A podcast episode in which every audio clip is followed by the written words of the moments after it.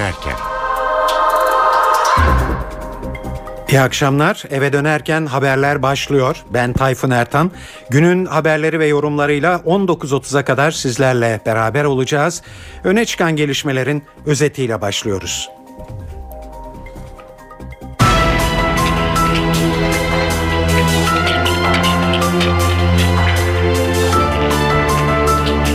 Europol'un futbolda şike raporunda Türkiye'de var. Rapora göre dünyada oynanan 680 şüpheli maçtan 79'u Türkiye'deydi. Europol Türkiye'den 66 kişiyi de şike olaylarına karışmakla suçluyor.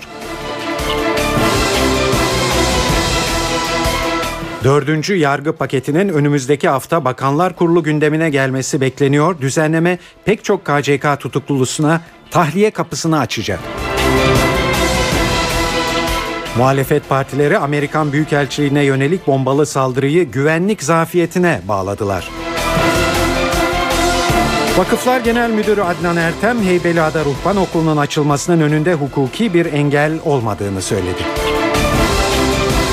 Ve Amerika Birleşik Devletleri'ndeki rehine krizi sona erdi. Alabama'da bir sığınakta günlerdir esir tutulan 5 yaşındaki çocuk kurtarıldı.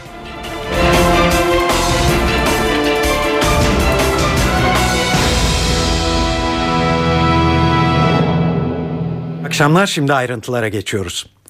Futbol kamuoyunda deprem etkisi yaratan Avrupa Birliği Polis Teşkilatı Europol'un futbolda şike raporuyla başlıyoruz bu akşam. Dün Europol'un yürüttüğü soruşturma çerçevesinde futbolda şike konusunda çarpıcı bulgulara ulaşıldığını ve dünya genelinde 680 maçta şike şüphesi olduğunu duyurmuştuk. Raporda Türkiye'yi de ilgilendiren bölümler var tabi. Buna göre 680 şüpheli maçtan 79'u Türkiye'de oynandı. Ayrıca yine Türkiye'de 66 kişi de şike olaylarına karışmakla suçlanıyor. Ancak Europol soruşturma devam ettiği için ne bu maçlarla ilgili bilgi veriyor ne de zan altındaki kişilerin isimlerini açıklıyor. Konu Türkiye'yi de içine alıp genişleyeceğe benzer. Bu nedenle yetkili kişilerden gün içinde ard arda açıklamalar geldi. Spor Bakanı Suat Kılıç, Europol tespitlerini Türk makamlarıyla paylaşacaktır. İddiaları da federasyon cevaplayacaktır dedi. Europol çerçevesinde yapılan açıklamaları Türkiye Futbol Federasyonu'nun cevaplaması gerektiğini düşünüyoruz. Eğer onların bir takım tespitleri varsa elbette ki muhatap Türk makamlarıyla mutlaka o bilgileri de paylaşacaklardır. Muhatap Türk makamları da bu bilgileri yargısıyla paylaşacaktır. Bizim özen gösterdiğimiz en önemli konu sürecin siyasallaşmaması konusudur ve başından itibaren bu özeni koruduk. Çünkü futbol taraftarlığı başka bir taraftarlığı kaldırmaz. Futbol taraftarlığı yargı dışındaki bir karar sürecinin hassasiyetlerini de kaldıramayabilir. O nedenle Özel Futbol Federasyonu kendi yetkileri ve bağlı olduğu yasalar çerçevesinde atması gereken adımları süreç içerisinde atacaktır, atmaktadır. Spor Bakanı böylece topu federasyona göndermiş oldu ve oradan da gün içinde bir açıklama geldi. Federasyon Başkanı Yıldırım Demirören Şüpheli maçlar olduğu söyleniyor. Bize şu ana kadar belge gönderilmedi. Ancak Europol ve FIFA ile irtibata geçeceğiz dedi. Sonuçta zaten Interpol FIFA ile beraber çalışıyorlar. Bahisle ilgili her türlü şeyin FIFA zaten federasyonlara muhakkak gönderecektir. Bize gelmiş bir şey yok ama muhakkak göndereceklerdir yani oranları. Peki Türkiye'de en çok vakanın olduğu 79 maçta Türkiye'nin olduğu... Takip edilen 79 maçta bahis olayı olarak söyleniyor bildiğimiz kadarıyla.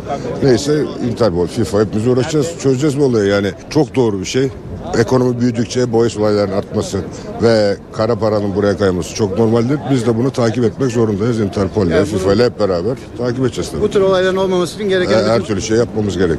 Tabii bu federasyon aşan bir olay.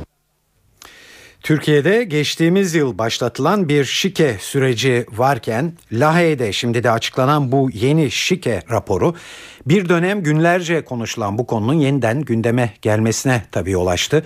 Acaba Europol'un elde ettiği veriler Türkiye'ye gönderildiğinde nasıl bir süreç işleyecektir? Ve tabi bu rapor acaba temiz aşamasında bulunan şike davasının sonucunu etkiler mi? Bu soruları spor hukuku uzmanı Profesör Nadi Günal'a yönelttik.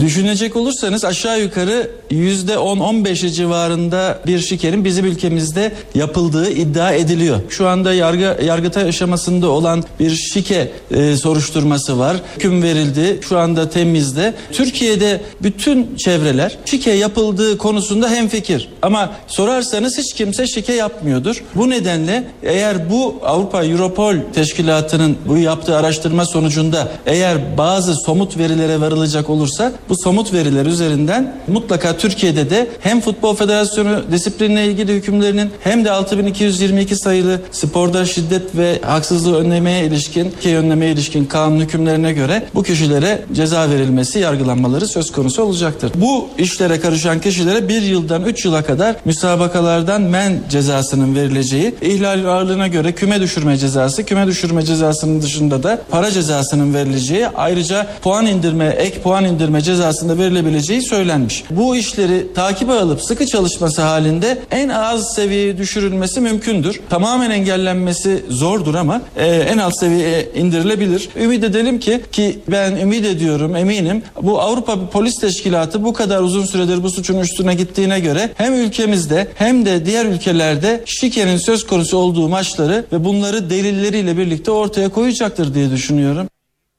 Bu haberi bir notla e, noktalayalım. E, tabii Interpol'un e, affedersiniz Europol'un ortaya çıkardığı bu şike olayı futbolda kumarla hem de bu kumarın global hale gelmesiyle doğrudan bağlantılı. Geçen son 10 yıl içinde sporla bağlantılı kumar piyasası aynı müzik ve seyahat sanayinde olduğu gibi bir dönüşümden geçmiş durumda. Artık dünyanın herhangi bir köşesinde bahis oynamak isteyenler bunu kolaylıkla yapabiliyorlar hem de istedikleri ülkede ve istedikleri spor dalında.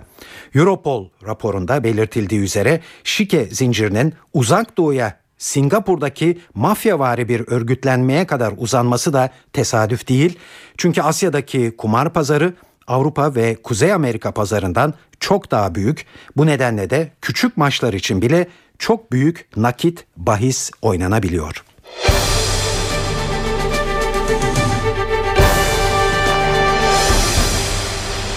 Kralı'da Abdullah Öcalan'la başlatılan görüşme süreciyle birlikte sıkça tartışılan dördüncü yargı paketinin önümüzdeki hafta Bakanlar Kurulu gündemine gelmesi bekleniyor. Düzenlemenin birçok KCK tutuklusuna tahliye kapısını açabileceği de belirtiliyor. Ayrıca suç ve suçluyu övmeye dönük hükümler yumuşatılıyor. Tabi pakette başka dikkat çekici düzenlemeler de var. Bunların ayrıntılarını Ankara muhabirlerimizden Gökhan Gerçek'ten alıyoruz.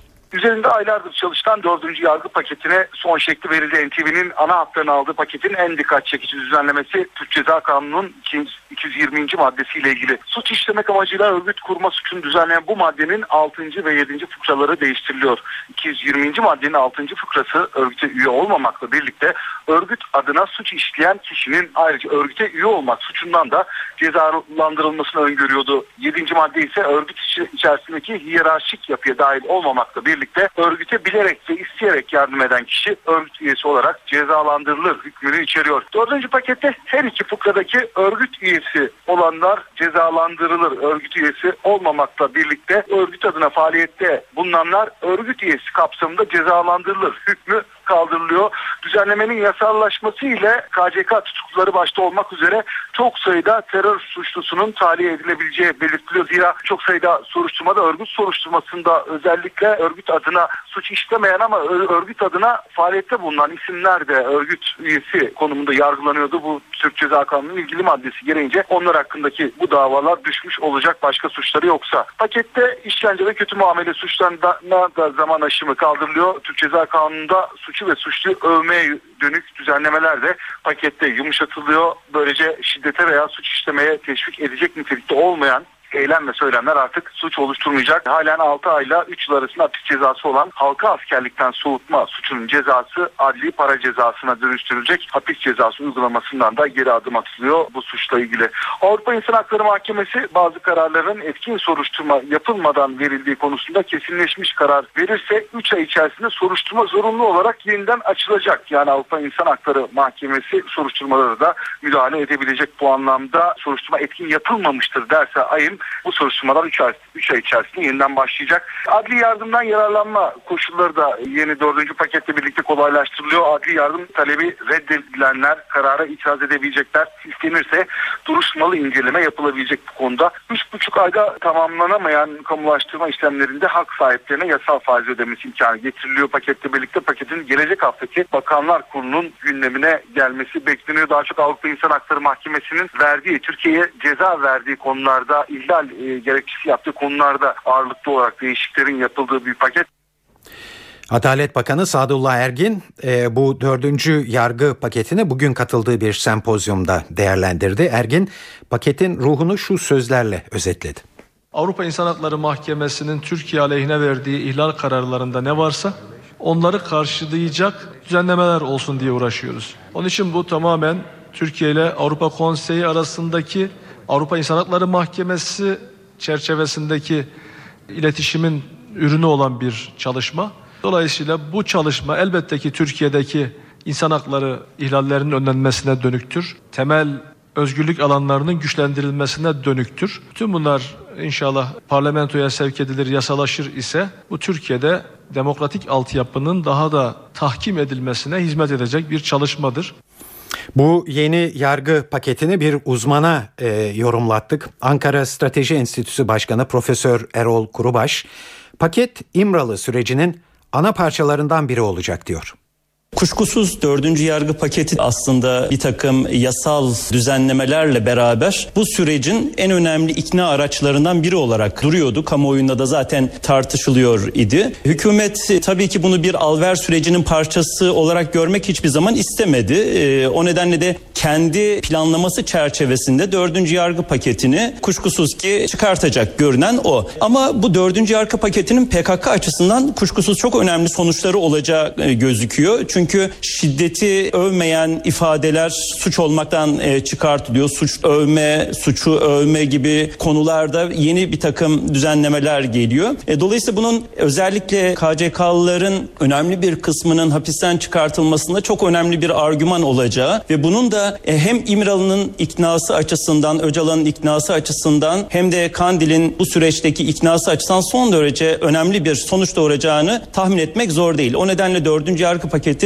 bu sürecin ana parçalarından bir tanesi.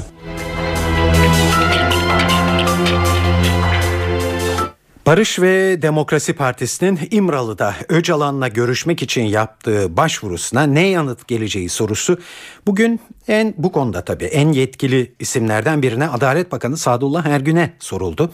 Ergin zaman vermedi, bekleyip görelim dedi. Yürümekte olan bir süreç var. Bu sürecin sağlıklı bir şekilde sonuçlanması noktasında taraflar dikkatli siyaset kurumu da Barış ve Demokrasi Partisi ve istihbarat birimlerimizin yaptığı görüşmeler bütün bunlar bir beraberce e, düşünülen çalışmalar. E, Önümüzdeki günlerde biraz beklersek neticeyi beraberce göreceğiz. Kimler gidecek, ne zaman gidecek? Sağlıklı bir zeminde yürümesi için gayret sarf ediliyor. Evet BDP talebinin bir an önce yanıtlanmasını istiyor. Ee, parti başkanlarından Gülten Kışanak son bir ay İmralı'ya ikinci bir heyet gidecek mi diyerek heba edildi. Biz Kürt sorununun çözümüne katkı yapmak istiyoruz diye konuştu.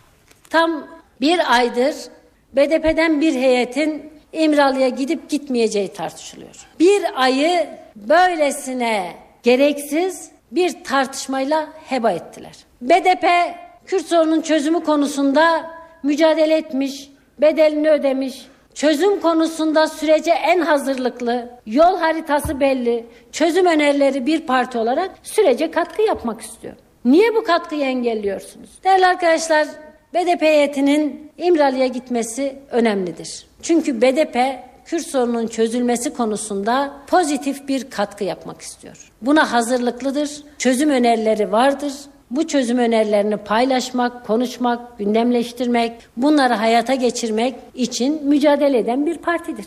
Bu konuda Ocak ayı heba edildi. Bütün bir ay boyunca bu sürecin ilerletilmesi adına ne yapıldı biz bunu öğrenmek istiyoruz. Adada görüşmeler yapıldı mı? Yapıldıysa hangi öneriler tartışılıyor? Hangi konularda tıkanıklık var? Aşılması için biz ne yapabiliriz? Bize bilgi versinler, katkı sunalım. Evet, Kışanak bilgisizlikten yakınıyor. MHP ise Öcalan'la görüşmelerin yürütülmesinden. Bugün MHP Genel Başkanı Devlet Bahçeli partisinin grup toplantısında Türk milletinin parçalandığını ve bölücülüğün meşrulaştırıldığını ileri sürdü. Çözülen terör değil, Türkiye Cumhuriyeti'dir. Aziz milletimiz çok boyutlu sürdürülen bir operasyon sayesinde gün be gün zayıflatılmakta, yavaş yavaş milli köklerinden koparılmaktadır. AKP her şeyiyle bunun kontrol ve gözetimini temin etmekte, körnemiş sürecin devamını sağlamaktadır. Tümüyle ortadadır ki hükümet PKK ile müzakereleri sürdürmek amacıyla vicdanı sızlamadan her değerimizi çiğnemekte, her yola başvurmaktadır. Öyle ki Türk milleti ağır bir baskı ve dayatmayla karşı karşıyadır. İmralı canisi başbakanın yeni gözdesi, yeni sırdaşı, yeni ortağı olarak gittikçe sivrilmektedir.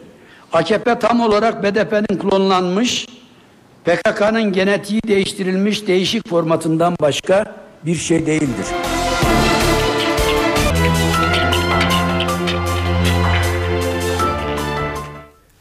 Amerika'nın Ankara Büyükelçiliğine yönelik intihar saldırısına ilişkin olarak Cumhurbaşkanı Abdullah Gül'ün bir saldırı olasılığının bilinmesine rağmen eylemin önlenemediğine dönük açıklamasını buradan sizlere duyurmuştuk dün akşam. İşte e, Gül'ün bu sözleri yeni bir tartışma başlattı bugün. MHP Genel Başkanı Devlet Bahçeli bu beyan başarısızlığın ve beceriksizliğin işaretidir dedi. Bahçeli Türkiye'de çok büyük bir güvenlik zafiyeti var dedi. Bu intihar saldırısının gerçekleşme zamanı şüphesiz son derece dikkat çekici olup üzerinde durulmaya değerdir. Söz konusu eylemin Ankara'nın göbeğinde meydana gelmesi herkesi düşündürmelidir. Türkiye'nin içine düştüğü bunalımlı atmosfer, gerilim ve pamuk ipliğine bağlı ilişkiler ağıyla bölgesel tansiyondaki alarm verici yükselişler birlikte ele alındığında bu eylemin yapılış amacı daha iyi anlaşılabilecektir. Türkiye güvensizliğin, şaibeli simaların, sabotaj ve eylemlerin kol gezdiği bir ülke haline gelmiştir. Canlı bombalar, teröristler, kan akıtmanın hedefinde olan karanlık emeller başkent Ankara'ya kadar elini kolunu sallayarak gelebilmekte ve işin püf noktası da planladıkları eylemleri kolaylıkla icra edebilmektedir. Sayın Cumhurbaşkanı'nın emniyet teyakkuzdaydı maalesef önlenemedi beyanı da başarısızlığın, yetersizliğin ve beceriksizliğin işareti olarak görülmelidir. Bu akıl almaz tedbirsizliğin, izahı mümkün olmayan aymazlığın ortaya çıkardığı gerçek güvenlik konularında çok ciddi açık ve zafiyet olduğunun gün yüzüne çıkmasıdır. Evet CHP'den gelen tepkiler de aynı yöndeydi. E, parti adına Genel Başkan Yardımcısı Gürsel Tekin şöyle konuştu. İstihbarat bilgilerine rağmen bu şahısın denetim altında tutulmaması doğrusu kabul edilebilecek bir şey değildir. Ankara'nın merkezinde en stratejik bir ülkenin konsolosluğunda bunlar oluyorsa doğrusu hepimiz bunu bir gözden geçirmemiz gerektiğine inanıyorum. Evet intihar saldırısına değinen bir başka isim de Amerika'nın Ankara Büyükelçisi Francis Richardone'ydi. Richardone teröristler kazanamayacak diye konuştu. Saldırı Türkiye ile Amerika Birleşik Devletleri arasındaki işbirliğini ve birlikte çalışma eğilimini daha da arttırdı. Saldırı sonrasında her alanda ilişkilerimiz güçlendi. Buna duygusal alanda dahil. Bizlere geçmiş olsun dileklerini ileten herkese çok teşekkür ediyorum. Saldırı sonrasında hukuk devletinin güçlendirilmesi için Türkiye ve Amerika Birleşik Devletleri arasındaki güvenlik, diplomasi, askeri her alanda terör örgütlerine karşı mücadele artacak. Bu saldırı ilişkilerimizi bozamaz. Bu sene iyi başlamadı. Ancak iyimserliğimi koruyorum. Bu olay Türk-Amerikan ilişkilerindeki işbirliğini daha da zenginleştirecek.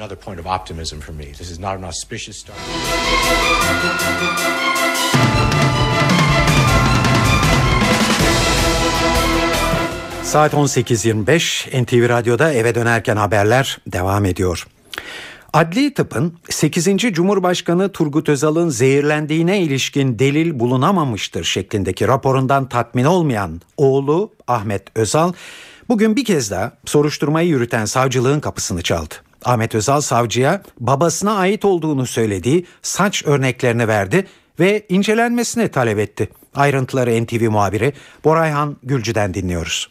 Türkiye Cumhuriyeti'nin 8. Cumhurbaşkanı Turgut Özal öldü mü yoksa öldürüldü mü sorusunun yanıtında oldukça önemli bir delil olduğu ifade edilen saç tellerinin teslimi konusunda bir sıkıntı yaşanıyordu. Ailenin bu saç tellerini savcılığa teslim etmediği iddia ediliyordu. Ahmet Özal saç telleri şu ana kadar bizden talep edilmedi basına yansıyan haberler yanlıştı ifadesini kullandı Ahmet Özal. Şu anda bu teller benim elimde ve daha sonra inanıyorum ki Adli Tıp Kurumu'nda bunların testi yapılacaktır. Sonuçları ona göre değerlendirilecektir ifadesini kullandı. Yani bir anlamda bugüne kadar bana talep gelmedi. Talep geldiği anda da ben zaten işte gördüğünüz gibi saç tellerini getirdim teslim ediyorum dedi. Büyük miktarda bir saç teli değil. Bu hatıra olarak e, kendisi yaşarken aldığımız saç telleriydi ifadesini kullandı Ahmet Özal. Böyle bir konuda zaman aşımının olmaması gerektiğini söyledi. Zira bilindiği gibi Turgut Özal 17 Nisan 1993 yılında hayatını kaybetmişti. 17 Nisan 2013'te aradan tam 20 yıl geçmiş olacak ve davanın zaman aşımından dolayı düşmesi gündeme gelebilecek. Eğer yeni bir gelişme olmazsa işte bu noktada da biraz serzenişte bulundu. Böyle önemli bir davada zaman aşımının olmaması gerekir ifadesini kullandı Ahmet Özal.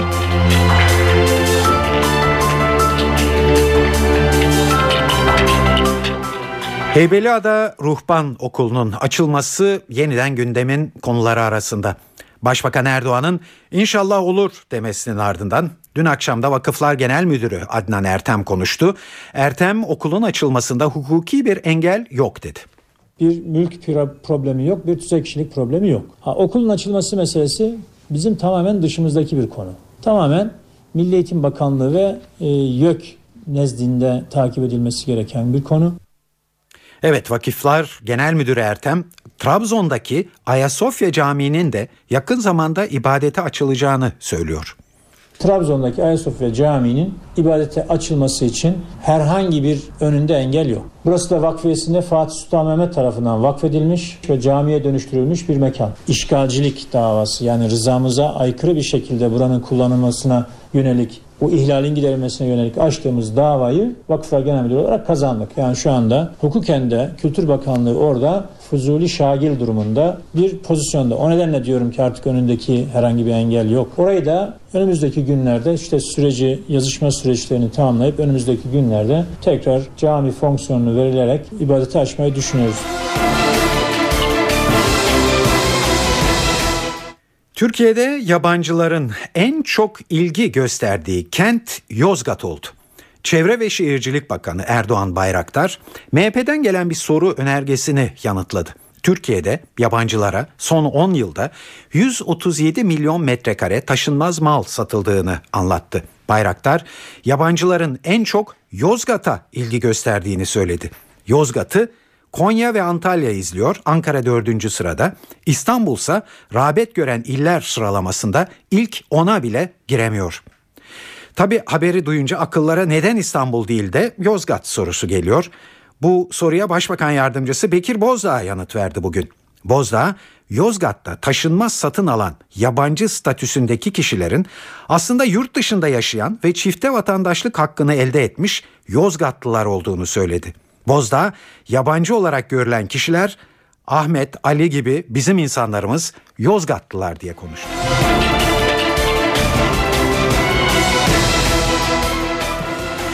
Kızını bir inekle takas eden baba hakkındaki kararı mahkeme verdi ve babanın bir sağlık kuruluşunda tedavi görmesi istendi.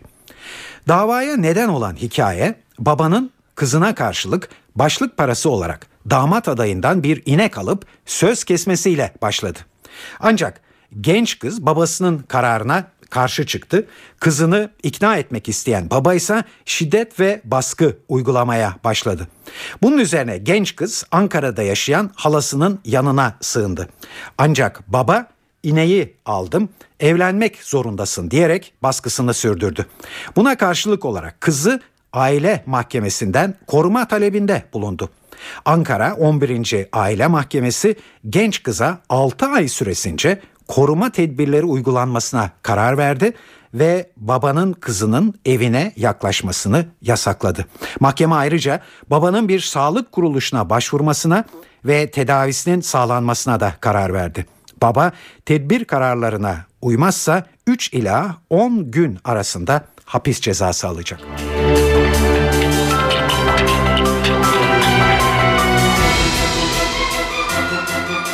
Evet eve dönerken haberlerde sıra bugün para ve sermaye piyasalarında yaşanan gelişmelerde.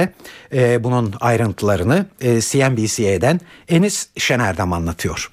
Dün İtalya ve İspanya'daki siyasi belirsizliklerin artmasıyla %4'lere varan düşüşler yaşayan Avrupa borsalarında bugün toparlanma çabası vardı. Euro bölgesi genelinde açıklanan ISM hizmet endeksi verilerinin de beklenenden güçlü gelmesiyle borsalar kayıpları sınırlı da olsa telafi etti ve %1 civarı yükseldi. İMKB'de ise tepki yükselişleri kısa sürdü. Geçtiğimiz hafta yaşanan düzeltme hareketiyle tek seansta %4'lük düşüşler yaşayan borsada Cuma günü tepki yükselişi başlamıştı. Bugün de güne yükselerek başlayan endeks bir kez daha 81 bin seviyesinde tutunamayarak gelen satışlarla günü %0.51 düşüşle 80.310 seviyesinden kapattı. Analistler borsanın 82.500'ü aşmaması halinde satış baskısının devam edebileceğini ve endeksin 77.500'e kadar gerileyebileceğini söylüyor. Para piyasalarında ise Euro dolar karşısında dünkü kayıplarını telafi ederek tekrar 1.35 seviyesinin üzerine çıktı. Dolar TL ise 1.75.50-1.76.50 bandındaki sıkışık seyrini devam ettiriyor. Tahvil piyasasında sınırlı da olsa alımlar vardı. Gösterge tahvilin faizi güne %5.80 seviyesinin altına gerileyerek noktaladı. A milli futbol takımı sahaya çıkıyor. Takımın teknik direktörü Abdullah Avcı yarın Çek Cumhuriyeti ile oynayacak hazırlık maçı öncesinde gazetecilerin sorularını yanıtladı. Avcı 2014 Dünya Kupası'na katılma yolunda inancımızı koruyoruz dedi. Teknik adam Mart ayında oynanacak eleme maçları öncesinde Çek Cumhuriyeti karşılaşmasını bir prova olarak görüyor. Çek Cumhuriyeti çok güçlü bir takım. 12 tane oyuncusu Avrupa'da oynuyor. Son 2012 Avrupa Şampiyonası'nda bulunan bir ülke. Bizim aramızdaki oynadık müsabakaların dışında özellikle biz geldiğimizde takvimin boş olduğunda e, böyle bir rakiple oynadık. Aslında bizim grubumuzdaki Romanya, Macaristan takımlarına da özellikle Romanya'ya çok kompak halde e, benzeyen bir takım. Bizim özellikle Mart ayında da ikinci maçımız 26'sındaki olan maçımız Macaristan'da da test olabilecek müsabaka olduğu için hazırlık maçı da olsa uluslararası anlamda maç kazanmak FIFA sıralamasında da yukarıya doğru çıkartıyor. Özgüven oluyor. Umarım yarın burada Manisa'da iyi oyun, iyi sonuç e, bizi son derece mutlu edecektir. Biz ülke olarak sıkıştığımız noktalarda iyi şeyler yapan bir ülkeyiz. 2000 Avrupa Şampiyonası'na da kötü başlamıştık. 2002 Dünya Şampiyonası'na da kötü başlamıştık. 2008 Avrupa Şampiyonası kötü başlayıp ama insanlarımızı mutlu eden bir milli takımımız vardı. Bugün itibariyle 2014 elemelerine başlarken de e, görünen resim tabii ki güzel değil ama e, kamuoyunda şu algının ortadan kalkması gerektiğini düşünüyorum. Özellikle Mart ayında kazandığımız zaman tabeladaki yerin değişeceği, insanların son derece mutlu olabileceği, bir turnuvaya nasıl başladığın değil, nasıl bitirdiğin önemlidir. Biz de bu turnuvanın sonuna kadar e, özellikle 2014'te olmak için bu grup, oyuncu grubu elinden geleni yapacaktır. Özellikle bizim 23 kişilik kadro, bunun 20 tanesi ligde ortalama 20 maç, Şampiyonlar Ligi, Avrupa Kupaları, Fransa'da oynayan oyuncumuz olsun, İspanya'da olsun, Almanya'da olan oyuncularımız olsun. Bu yarışın içinde devam ediyorlar. Zaten iskelet kadro farkındaysanız ben 13 maçtır özellikle hemen hemen bir iskelet oluşturup bunun üzerinde devam etmeye çalışıyorum. Kadro açıklandığında sakatlıklar e, eğer yok ise hemen hemen aynı oyuncuların üzerinden giriliyor. Performansı iyi olan yeni ve genç oyuncuları da zaman zaman oyunun oyunların içine veya takımların içine yerleştirmeye çalışıyoruz, serpiştiriyoruz. Sırada hava durumu var. Bunun içinde her akşam olduğu gibi yine NTV Meteoroloji Editörü Gökhan Abur'a başvuruyoruz. Lodos batıda sıcaklıkları yeniden yükseltiyor. Haftanın ikinci yarısı daha da kuvvetlenecek Lodos bu kez batıda sağanakların etkisini de artıracak. Hafta sonu ise Marmara'dan başlayarak sıcaklıkların yeniden azalmasını bekliyoruz. Yarın kıyı Ege'de hafif yağış geçişleri görülürken Akdeniz ve Güneydoğu'da sağanak yağmur, doğuda ise kar yağışları yeniden başlayacak ve giderek etkisini artıracak. Perşembe günü Akdeniz ve doğudaki yağışlar aralıklarla devam ederken Trakya ve Ege'de kuvvetlenecek. Cuma günü ise Güney Ege ve Batı Akdeniz sağanakların daha da kuvvetlenmesini bekliyoruz. Evet İstanbul'da yarın güneşli. Güneş kendisini bolca gösterecek ve sıcaklıklar yeniden yükseliyor hava ılık. Sıcaklık yarın 15 derece olacak. Sonraki günlerde ise aralıklarla da olsa yağmur geliyor. Ankara'da sıcaklık yarın da oldukça yüksek ve yarın gündüz sıcaklık 14, gece ise 4 derece olacak. İzmir bulutlanıyor. Çeşme civarında hafif yağmur görülebilir. Hava ılık. Sıcaklık 18 dereceye kadar çıkacak. Perşembe günü ise İzmir'e de sağanak yağmurlar gelecek.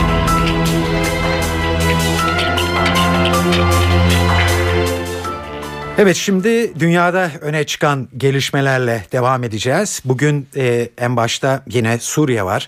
Suriye'de ilk kez Esad yönetimiyle muhalefet arasında uzak da olsa bir diyalog ihtimali belirdi. Suriye Ulusal Koalisyonu lideri Muaz Hatip'in bir Arap televizyonuna yaptığı açıklama bu yöndeki beklentileri arttırdı. El Hatip, Suriye Devlet Başkanı Beşar Esad'ın yardımcısı Faruk El Şara'yı müzakere masasına çağırdı. Ancak muhalif lider müzakerelerin rejimin görevden ayrılması prensibi üzerine kurulmasını şart koştu.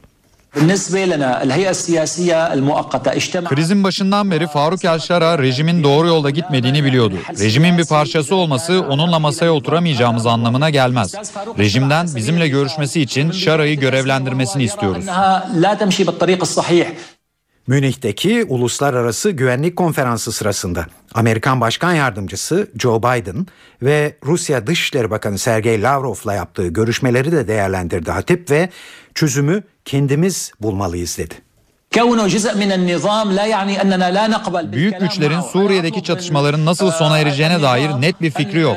Suriyelilere sesleniyorum. Ortak bir karar alamazsak ve kendi aramızda krizi konuşamazsak büyük güçler bize bir çözüm bulamaz.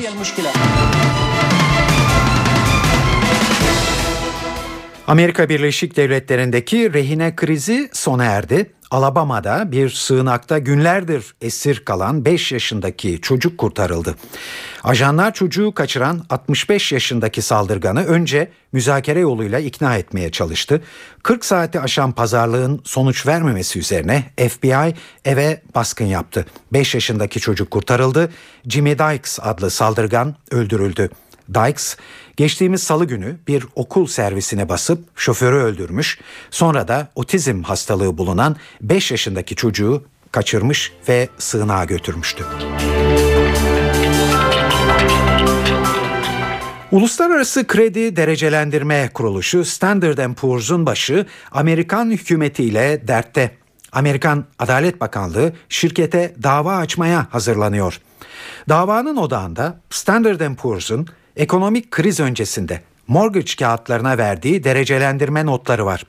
Şirket mortgage kağıtlarına yüksek kredi notu vermekle suçlanıyor. Kredi derecesi 3A olarak belirlenen bu kağıtların kısa sürede büyük değer kaybına uğradığına ve birdenbire değersiz kaldığına dikkat çekiliyor. Amerikan Adalet Bakanlığı dava sürecinde ilk adım olarak şirkete bir ihbarname gönderdi. Haberin duyulmasıyla Standard Poor's'un hisseleri borsada %14 değer kaybetti. Dava sürecinin başlamasıyla ilk kez bir kredi derecelendirme kuruluşu mali krizle bağlantılı olarak adalet önüne çıkacak. Amerika'dan sonra şimdi başka ülkelerinde kredi derecelendirme kuruluşlarına dava açabileceği konuşuluyor.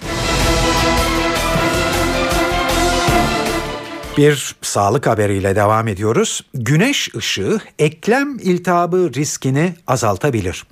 Amerikalı bilim adamları söylüyor bunu ve araştırmaları güneşli iklimlerde yaşayanların eklem iltihabı hastalığına yakalanma riskinin %20 daha az olduğunu ortaya koyuyor. Harvard Üniversitesi'nin araştırmasına katılan 200 bin kadar kadın 20 yıl boyunca izlenmiş. Araştırma güneş sayesinde sentezlenen D vitamininin vücudu bu hastalıktan koruyabileceğini göstermiş. Eklem iltihabı bağışıklık sisteminin kendi eklem hücrelerine karşı savaş açmasından kaynaklanıyor. Araştırmaya göre güneş ışığı sayesinde alınan D vitamini bağışıklık sisteminin işte böyle bir saldırıya geçme riskini azaltıyor. Eklem iltihabı kadınlarda daha sık görülmekte. Uzmanlar bütün gün güneşte durmanın cilt için tehlikeli olacağına dikkat çekerek zaten 15 dakika güneş ışığı almanın yeterli olacağını tavsiye ediyorlar. Müzik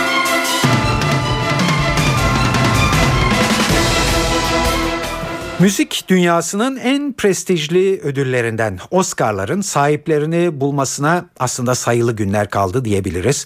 Ay sonunda düzenlenecek ödül töreni öncesinde adayların neredeyse tamamı Kaliforniya'da bir öğle yemeğinde bir araya geldi. Ben Affleck'in yönetmenliğini ve oyunculuğunu yaptığı Argo 7 dalda adaylıkla Oscar'ların favorilerinden bir tanesi. Steven Spielberg'in yönettiği Lincoln ise 8 dalda aday gösterildi. Filmde Abraham Lincoln'u canlandıran Daniel Day-Lewis'in en iyi erkek oyuncu Oscar'ını alacağına da kesin gözle bakılıyor. En iyi yönetmen dalında Steven Spielberg ile Mihail Haneke arasında kıyasıya bir çekişme yanaş, e, yaşanması bekleniyor. Oscar ödülleri 24 Şubat'ta Los Angeles'ta düzenlenecek törenle sahiplerini bulacak. Ödül törenini şimdiden hatırlatalım. Her zaman olduğu gibi yine NTV'de ve CNBC'de izleyebileceksiniz.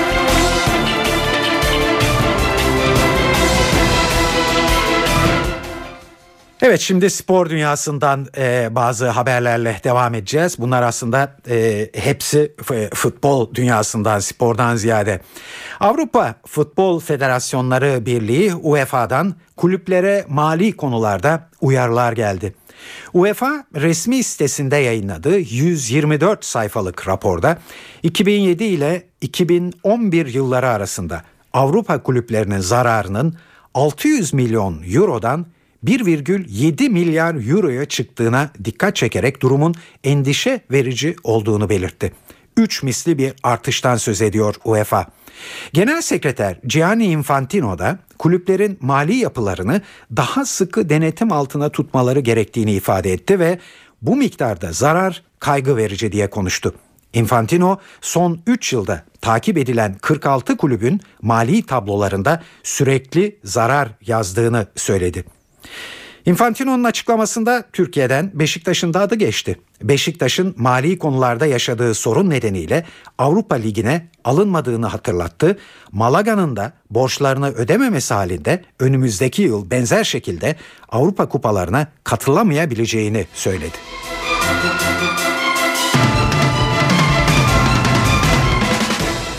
Galatasaray Emanuel Ebuye'ye konuş, e, kavuştu sonunda. Ülkesi fil dişi sahilinin Afrika Kupası'ndan elenmesinin ardından tecrübeli oyuncu bu sabah takıma katıldı. Sarı Kırmızılıların yeni transferi Didier Drogba da özel işlerini bitirdikten sonra en geç hafta sonu İstanbul'da olacak. Antalya Spor maçının hazırlıklarını sürdüren Galatasaray'da ağrıları nedeniyle iki gündür takımdan ayrı çalışan yıldız futbolcu Snyder içinse doktorların raporu bekleniyor. Snyder'in bu rapora göre Antalya Spor maçında oynayıp oynayamayacağı belli olacak.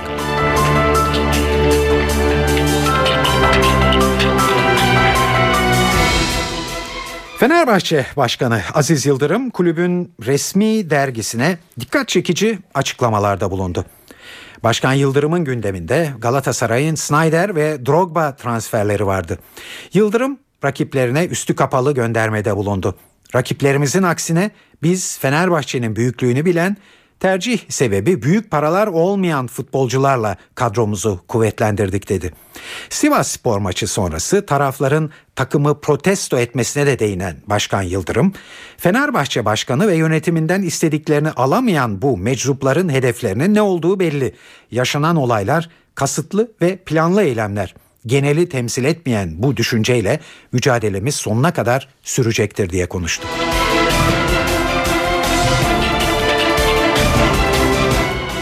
Zamanların en iyi ağır siklet boksörü Muhammed Ali'nin sağlık durumu hakkında çelişkili açıklamalar geliyor.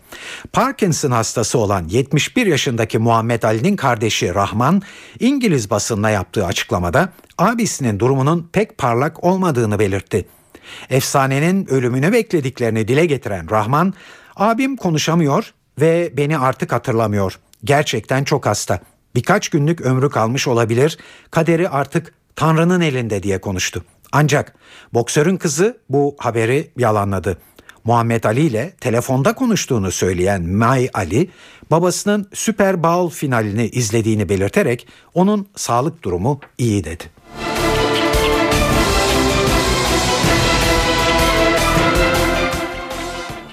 Real Madrid'in yıldızı Cristiano Ronaldo eski takımı Manchester United'la Şampiyonlar Ligi'nde oynayacakları maçları değerlendirdi. Ronaldo favorinin kendileri olduğunu söyledi. Real Madrid'in daha iyi bir takım olduğuna, gönülden inandığını söyleyen Portekizli yıldız, Manchester United'a karşı mücadele etmek her zaman zordur. Özellikle Old Trafford'da işimiz hiç kolay olmayacak. Ancak bizim takımımızda daha yetenekli oyuncular var. Bu yüzden işlerin bizim için iyi gideceğine inanıyorum dedi. Eski takımına karşı gol atması halinde sevinmeyeceğini de söyleyen Ronaldo, Manchester'a gittiğimde henüz çocuk yaştaydım. Bana bildiğim her şeyi Alex Ferguson öğretti. Onunla hala çok iyi ilişkilerim var. Ancak Real'in başarısı için elimden geleni yapacağım diye konuştu.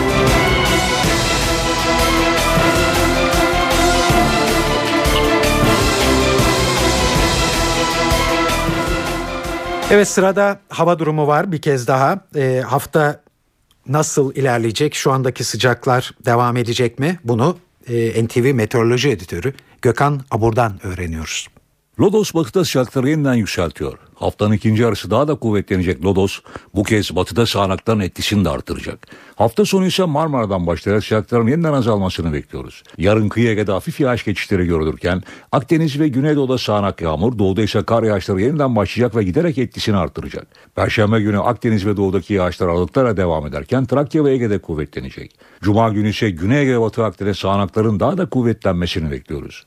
Evet İstanbul'da yarın güneşli. Güneş kendisini bolca gösterecek ve sıcaklıklar yeniden yükseliyor hava ılık. Sıcaklık yarın 15 derece olacak. Sonraki günlerde ise aralıklarla da olsa yağmur geliyor. Ankara'da sıcaklık yarın da oldukça yüksek ve yarın gündüz sıcaklık 14, gece ise 4 derece olacak. İzmir bulutlanıyor. Çeşme civarında hafif yağmur görülebilir. Hava ılık. Sıcaklık 18 dereceye kadar çıkacak. Perşembe günü ise İzmir'e de sağanak yağmurlar geliyor.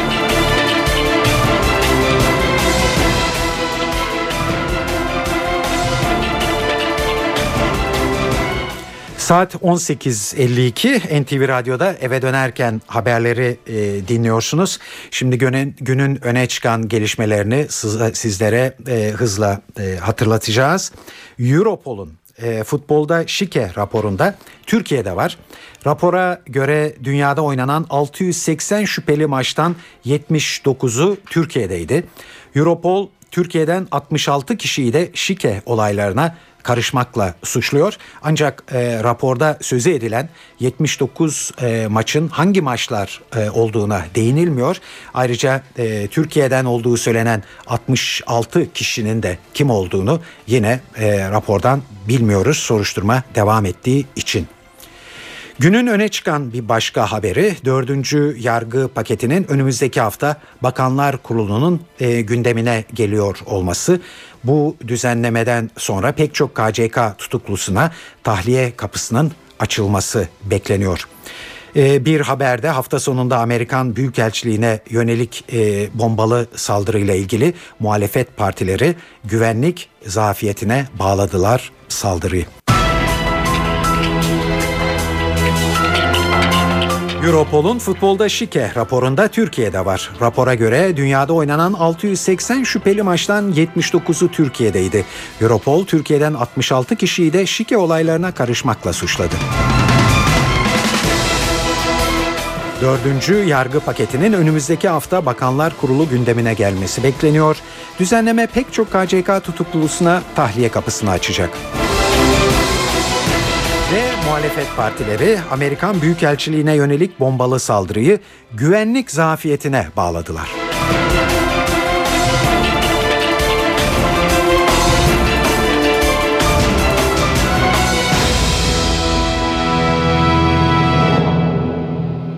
Şimdi ayrıntılar. Futbol kamuoyunda deprem etkisi yaratan Avrupa Birliği Polis Teşkilatı Europol'un futbolda şike raporu var. Dünya futbolu ile ilgili olarak dün Europol'un yürüttüğü soruşturma çerçevesinde futbolda şike konusunda çarpıcı bulgulara ulaştığını ve dünya genelinde 680 maçta şike şüphesi olduğunu duyurmuştuk sizlere. Raporda Türkiye'yi de ilgilendiren bölümler var. Buna göre 680 şüpheli maçtan 79'u Türkiye'de oynandı. Ayrıca yine Türkiye'de 66 kişi de bu şike olaylarına karışmakla suçlanıyor.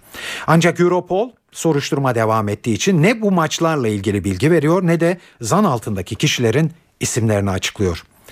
Konu Türkiye'yi de içine alıp genişleyeceğe benziyor. Bu nedenle de yetkili kişilerden gün içinde açıklamalar geldi.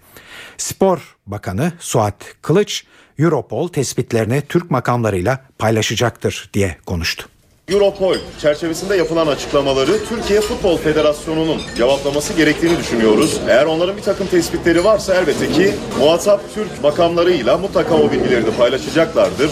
Muhatap Türk makamları da bu bilgileri yargısıyla paylaşacaktır. Bizim özen gösterdiğimiz en önemli konu sürecin siyasallaşmaması konusudur ve başından itibaren bu özeni koruduk. Çünkü futbol taraftarlığı başka bir taraftarlığı kaldırmaz. Futbol taraftarlığı yargı dışındaki bir karar sürecinin hassasiyetlerini de kaldıramayabilir. O nedenle Özel Futbol Federasyonu kendi yetkileri ve bağlı olduğu yasalar çerçevesinde atması gereken adımları süreç içerisinde atacaktır, atmaktadır. Evet Spor Bakanı Kılıç böylece topu federasyona göndermiş oldu ve oradan da gün içinde bir açıklama geldi. Federasyon Başkanı Yıldırım Demirören şüpheli maçlar olduğu söyleniyor.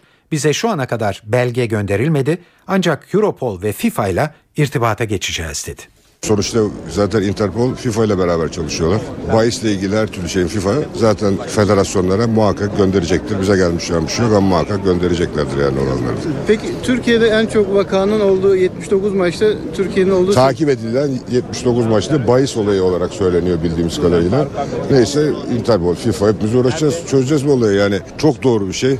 Ekonomi büyüdükçe bahis olaylarının artması ve kara paranın buraya kayması çok normaldir. Biz de bunu takip etmek zorundayız. Interpol ile, Yani FIFA ile hep beraber takip edeceğiz tabii. Bu tür olayların olmaması için gereken... Her, her türlü şey yapmamız gerek. Tabii bu federasyon aşan bir olay. Evet Türkiye'de geçtiğimiz yıl başlatılan bir şike süreci varken e, Lahey'de açıklanan bu yeni şike raporu bir dönem günlerce konuşulan bu konunun yeniden açılmasına yol açtı. Acaba Europol'un elde ettiği veriler Türkiye'ye gönderildiğinde nasıl bir süreç işleyecek? Ve tabi bu rapor acaba temiz aşamasında bulunan şike davasının sonucunu etkileyecek mi? Bu soruları spor hukuku uzmanı Profesör Nadi Günal'a yönelttik. Düşünecek olursanız aşağı yukarı %10-15 civarında bir şikerin bizim ülkemizde yapıldığı iddia ediliyor. Şu anda yargı yargıtay aşamasında olan bir şike e, soruşturması var. Hüküm verildi. Şu anda temizde. Türkiye'de bütün çevreler şike yapıldığı konusunda hemfikir. Ama sorarsanız hiç kimse şike yapmıyordur. Bu nedenle eğer bu Avrupa Europol Teşkilatı'nın bu yaptığı araştırma sonucunda eğer bazı somut verilere varılacak olursa bu somut veriler üzerinden mutlaka Türkiye'de de hem Futbol Federasyonu disiplinle ilgili hükümlerinin hem de 6222 sayılı sporda şiddet ve haksızlığı önlemeye ilişkin ki önlemeye ilişkin kanun hükümlerine göre bu kişilere ceza verilmesi, yargılanmaları söz konusu olacaktır. Bu işlere karışan kişilere bir yıldan 3 yıla kadar müsabakalardan men cezasının verileceği, ihlal ağırlığına göre küme düşürme cezası, küme düşürme cezasının dışında da para cezasının verileceği, ayrıca puan indirme, ek puan indirme cezasında verilebileceği söylenmiş. Bu işleri takibe alıp sıkı çalışması halinde en az seviyeye düşürülmesi mümkündür. Tamamen engellenmesi zordur ama e, en alt seviyeye indirilebilir. Ümit edelim ki ki ben ümit ediyorum eminim bu Avrupa Polis Teşkilatı bu kadar uzun süredir bu suçun üstüne gittiğine göre hem ülkemizde hem de diğer ülkelerde şikenin söz konusu olduğu maçları ve bunları delilleriyle birlikte ortaya koyacaktır diye düşünüyorum. Evet Lahey'de açıklanan bu yeni şike e, raporu e, tabi önümüzdeki günlerde de yoğun olarak konuşulacak. Son bir not eklersek Europol'un ortaya çıkardığı bu şike olayı futbolda kumarla hem de bu kumarın global hale gelmesiyle doğrudan bağlantılı. Geçen son 10 yıl içinde sporla bağlantılı kumar piyasası aynı müzik ve seyahat seyahat sanayinde olduğu gibi büyük bir dönüşümden geçmiş durumda. Artık dünyanın herhangi bir köşesinde bahis oynamak isteyenler bunu kolaylıkla yapabiliyorlar hem de istedikleri ülkede ve istedikleri spor dalında. Europol raporunda belirtildiği üzere şike zincirinin uzak doğuya Singapur'daki mafyavari bir örgüte kadar uzanması da tesadüf değil. Çünkü Asya'daki kumar pazarı Avrupa ve Kuzey Amerika pazarından çok daha büyük. Bu nedenle de küçük maçlar için bile çok büyük nakit bahis oynanabiliyor.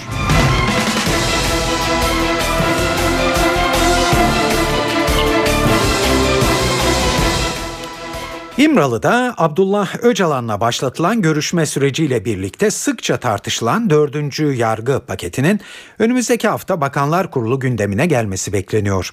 Düzenlemenin birçok KCK tutuklusuna tahliye kapısını açabileceği belirtiliyor. Ayrıca suç ve suçluyu övmeye dönük hükümler yumuşatılmakta. Tabi pakette başka dikkat çekici düzenlemeler de var. Bunların ne olduğunu NTV Ankara muhabirlerimizden Gökhan Gerçek'ten dinliyoruz. Üzerinde aylardır çalışılan dördüncü yargı paketine son şekli verildi. NTV'nin ana hatlarını aldığı paketin en dikkat çekici düzenlemesi Türk Ceza Kanunu'nun 220. maddesiyle ilgili. Suç işlemek amacıyla örgüt kurma suçunu düzenleyen bu maddenin 6. ve 7. fıkraları değiştiriliyor. 220. maddenin 6. fıkrası örgüte üye olmamakla birlikte örgüt adına suç işleyen kişinin ayrıca örgüte üye olmak suçundan da cezalandırılmasını öngörüyordu. 7. madde ise örgüt içerisindeki hiyerarşik yapıya dahil olmamakla birlikte örgüte bilerek ve isteyerek yardım eden kişi örgüt üyesi olarak cezalandırılır hükmünü içeriyor. Dördüncü pakette her iki fıkradaki örgüt üyesi olanlar cezalandırılır. Örgüt üyesi olmamakla birlikte örgüt adına faaliyette bulunanlar örgüt üyesi kapsamında cezalandırılır hükmü kaldırılıyor. Düzenlemenin yasallaşması ile KCK tutukluları başta olmak üzere çok sayıda terör suçlusunun tahliye edilebileceği belirtiliyor. Zira çok sayıda soruşturmada örgüt soruşturmasında özellikle örgüt adına suç işlemeyen ama örgüt adına faaliyette bulunan isimler de örgüt üyesi konumunda yargılanıyordu. Bu Türk Ceza Kanunu'nun ilgili maddesi gereğince onlar hakkındaki bu davalar düşmüş olacak başka suçları yoksa. Pakette işkence ve kötü muamele suçlarına da zaman aşımı kaldırılıyor. Türk Ceza Kanunu'nda suçu ve suçlu övmeye dönük düzenlemeler de pakette yumuşatılıyor. Böylece şiddete veya suç işlemeye teşvik edecek nitelikte olmayan eylem ve söylemler artık suç oluşturmayacak. Halen 6 ayla 3 yıl arasında hapis cezası olan halka askerlikten soğutma suçunun cezası adli para cezasına dönüştürülecek. Hapis cezası uygulamasından da geri adım atılıyor bu suçla ilgili. Avrupa İnsan Hakları Mahkemesi bazı kararların etkin soruşturma yapılmadan verildiği konusunda kesinleşmiş karar verirse 3 ay içerisinde soruşturma zorunlu olarak yeniden açılacak. Yani Avrupa İnsan Hakları Mahkemesi soruşturmalara da müdahale edebilecek bu anlamda soruşturma etkin yapılmamıştır derse ayın bu soruşturmalar 3 ay, 3 ay içerisinde yeniden başlayacak. Adli yardımdan yararlanma koşulları da yeni dördüncü paketle birlikte kolaylaştırılıyor. Adli yardım talebi reddedilenler karara itiraz edebilecekler. İstenirse duruşmalı inceleme yapılabilecek bu konuda. 3,5 ayda tamamlanamayan kamulaştırma işlemlerinde hak sahiplerine yasal faiz ödemesi imkanı getiriliyor paketle birlikte. Paketin gelecek haftaki Bakanlar Kurulu'nun gündemine gelmesi bekleniyor. Daha çok Avrupa İnsan Hakları Mahkemesi'nin verdiği, Türkiye'ye ceza verdiği konularda ihlal e, gerekçesi yaptığı konularda ağırlıklı olarak değişikliklerin yapıldığı bir paket.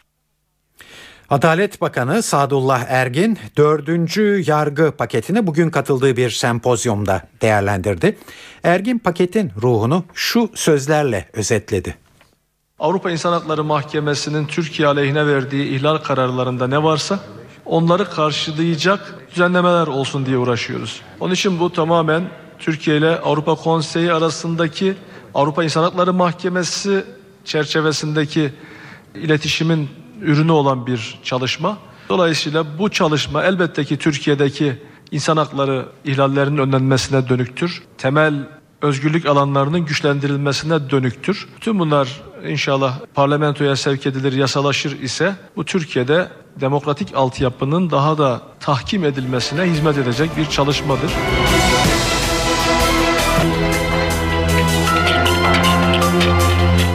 Barış ve Demokrasi Partisi'nin İmralı'da Öcalan'la görüşmek için yaptığı başvurusuna ne yanıt geleceği sorusu bugün en yetkin isimlerden birine Adalet Bakanı Sadullah Ergin'e soruldu. Ergin zaman vermedi, bekleyip görelim dedi.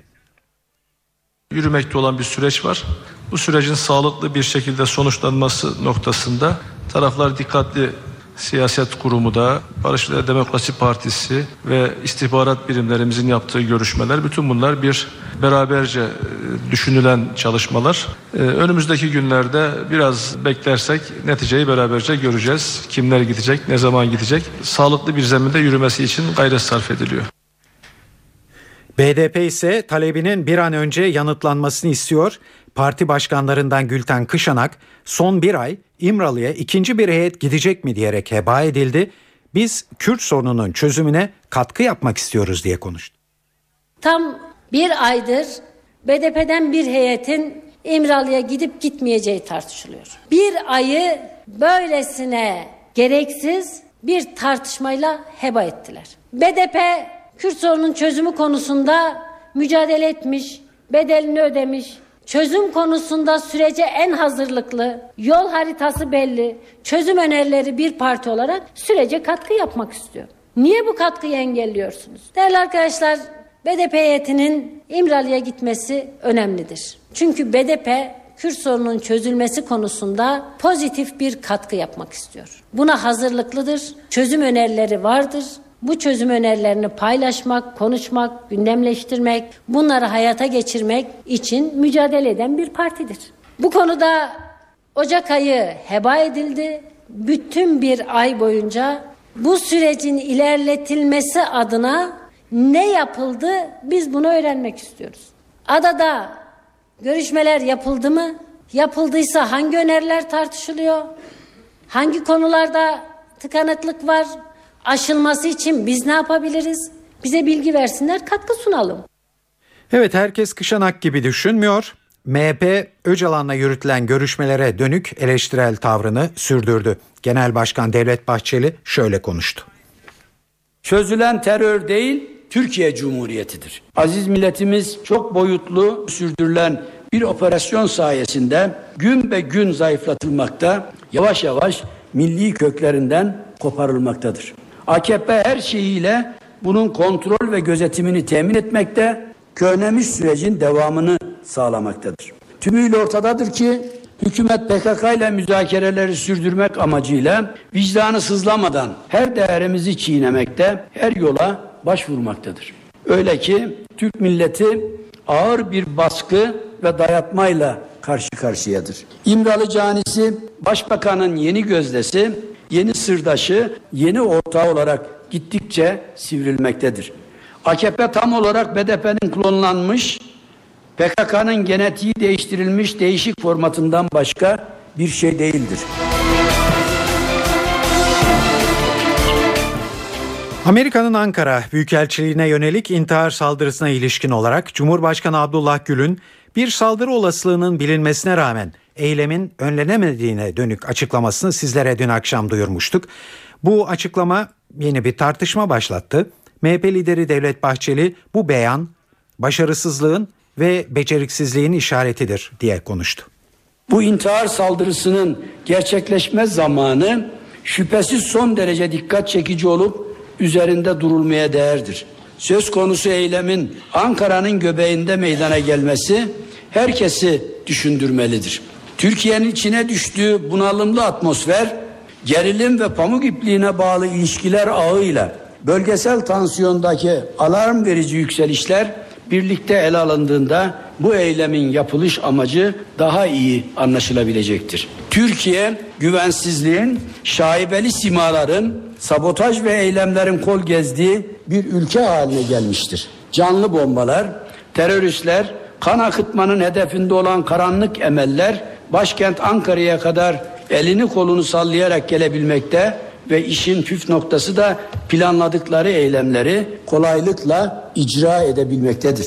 Sayın Cumhurbaşkanı'nın emniyet teyakkuzdaydı maalesef önlenemedi beyanı da başarısızlığın, yetersizliğin ve beceriksizliğin işareti olarak görülmelidir. Bu akıl almaz tedbirsizliğin, izahı mümkün olmayan aymazlığın ortaya çıkardığı gerçek güvenlik konularında çok ciddi açık ve zafiyet olduğunun gün yüzüne çıkmasıdır. CHP'den gelen tepkiler de aynı yöndeydi. Parti adına Genel Başkan Yardımcısı Gürsel Tekin şöyle konuştu. İstihbarat bilgilerine rağmen bu şahısın denetim altında tutulmaması doğrusu kabul edilebilecek bir yer değildir. Ankara'nın merkezinde en stratejik bir ülkenin konsolosluğunda bunlar oluyorsa doğrusu hepimiz bunu bir gözden geçirmemiz gerektiğine inanıyorum. Evet intihar saldırısını değerlendiren bir başka isim de Amerika'nın Ankara Büyükelçisi Francis Richardone'ydi. Richardone teröristler kazanamayacak dedi. There's a contrary effect of drawing us closer together. Saldırı Türkiye ile Amerika Birleşik Devletleri arasındaki işbirliğini ve birlikte çalışma eğilimini daha da arttırdı. Saldırı sonrasında her alanda ilişkilerimiz güçlendi. Buna duygusal alanda dahil. Bizlere geçmiş olsun dileklerini ileten herkese çok teşekkür ediyorum. Saldırı sonrasında hukuk devletinin güçlendirilmesi için Türkiye ve Amerika Birleşik Devletleri arasındaki güvenlik, diplomasi, askeri her alanda terör örgütlerine karşı mücadele artacak. Bu saldırı ilişkilerimizi bozamaz. Bu sene iyi başlamadı. Ancak iyimserliğimi koruyorum. Bu olay Türk-Amerikan ilişkilerindeki işbirliğini daha da zenginleştirecek. another point of optimism for me. This is not an auspicious Heybeliada Ruhban Okulu'nun açılması yeniden gündemde. Başbakan Erdoğan'ın inşallah olur demesinin ardından dün akşamda Vakıflar Genel Müdürü Adnan Ertem konuştu. Ertem okulun açılmasında hukuki bir engel yok dedi. Bir mülk pro- problemi yok, bir tüzel kişilik problemi yok. Ha, okulun açılması meselesi bizim tamamen dışımızdaki bir konu. Tamamen Milli Eğitim Bakanlığı ve e, YÖK nezdinde takip edilmesi gereken bir konu. Vakıflar Genel Müdürü Ertem, Trabzon'daki Ayasofya Camii'nin de yakın zamanda ibadete açılacağını söyledi. Trabzon'daki Ayasofya Camii'nin ibadete açılması için herhangi bir önünde engel yok. Burası da vakfiyesinde Fatih Sultan Mehmet tarafından vakfedilmiş ve camiye dönüştürülmüş bir mekan. İşgalcilik davası yani rızamıza aykırı bir şekilde buranın kullanılmasına yönelik bu ihlalin giderilmesine yönelik açtığımız davayı Vakıflar Genel Müdürü olarak kazandık. Yani şu anda hukuken de Kültür Bakanlığı orada fuzuli şagil durumunda bir pozisyonda. O nedenle diyorum ki artık önündeki herhangi bir engel yok. Orayı da önümüzdeki günlerde işte süreci, yazışma süreçlerini tamamlayıp önümüzdeki günlerde tekrar cami fonksiyonunu verilerek ibadete açmayı düşünüyoruz. Evet yavaş yavaş eve dönerkenin sonuna geliyoruz. Ee, şimdi kültür ve sanat dünyasından haberlerimiz var size. Çeşitli etkinliklerden bir derleme sunuyoruz. Kadıköy Süreyya Operası'nda bugün Senfonik Minyatür adlı bale gösterisi var. Doğu ve Batı, insanlar ve kültürler arasında barok geleneğinin etkileri ve alışverişi üzerine olan bu tek perdelik neoklasik balesinin koreografisi Patrick Debana'ya ait. Etkinlik saati 20. Türkiye'nin önemli piyanist, besteci ve eğitmenlerinden Baki Duyarlar, Kemen Jazz projesiyle bu akşam Babilon'da. Bu projede Duyarlar'a yorumcu olarak İnce Saz'dan tanıdığımız Dilek Türkan ve trompetiyle Şenova Ülker eşlik edecek. Konser saat 20.30'da. Caz vokalisti Yeşim Pekiner, caz standartları, bossa, samba ve Fransız müziklerinden oluşan bir repertuarla bugün Alt Jazz Club'a konuk oluyor. Konser saat 21.30'da. Caz gitaristi Önder Focan bugün Nardis Jazz Club'da konser verecek. Ozan Musluoğlu ve Ferit Odman'ın eşlik edeceği konser saat 21.30'da başlayacak. Ankara Devlet Tiyatrosu Sinek Kadar Kocam Olsun Başımda Bulunsun adlı oyunla Altındağ Tiyatrosu'nda seyirci karşısında bugün. Hatice Meryem'in yazıp Funda Mete'nin yönettiği oyun kadınlık durumlarındaki ezilmişliği, yoksunlukları ama onunla beraber direnme ve ayakta kalma yollarını anlatıyor. Oyunun başlama saati 20. Evet saat 19.25 eve dönerken haberler burada sona eriyor. Bu e, gün eve dönerken haberlerin editörlüğünü Sevan Kazancı, stüdyo teknisyenliğini Ceyhun Hoşol yaptı. Ben Tayfun Ertan. Hepinize iyi akşamlar diliyoruz. Hoşçakalın.